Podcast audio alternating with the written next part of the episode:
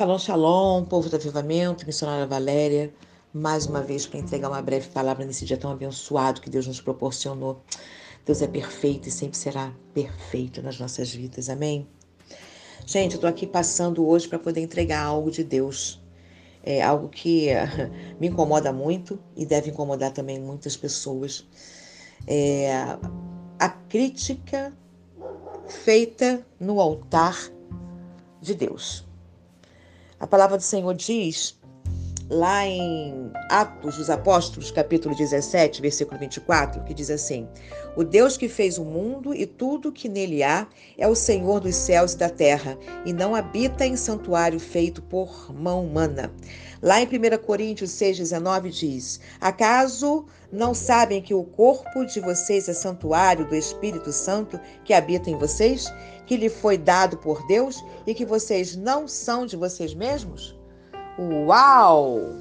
Então, é, o nosso corpo ele é habitado pelo Espírito Santo de Deus.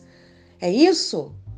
É, e a palavra do Senhor diz que é, a, a, quem tiver é, o único pecado que não é perdoado é o pecado contra o Espírito Santo, não é isso? Então, como é que eu vou falar do meu irmão? Se o corpo do meu irmão é habitado pelo Espírito Santo.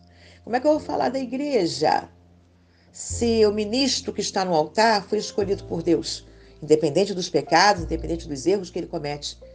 Mas como é que eu vou me levantar contra o próprio Espírito Santo de Deus? Então, se fica uma, gente, fica um alerta. É um alerta mesmo. Normalmente a gente fala assim, tem pessoas que falam, né? Ai, ai daquele que tocar no ungido do Senhor, né? Essa palavra, essa frase aí é, é bem, bem conhecida. Eu falei, é, mas quem, quem tocar no ungido do Senhor, não só eu, não só você, mas em todos aqueles que tiverem o Espírito Santo. Em nome de Jesus, fica um alerta aí, gente. Porque nós, é, por, por muitas vezes as pessoas pecam sem saber. E agora eles têm consciência. Não falem do seu irmão. Não falem da igreja de Cristo, independente se ela está sendo é, administrada é, bem ou mal, não importa, é a igreja de Cristo. Não se levante no altar com uma oportunidade para falar mal do irmão, sabe, para criticar o irmão. Não façam isso, porque vocês estão fazendo contra o Espírito Santo de Deus.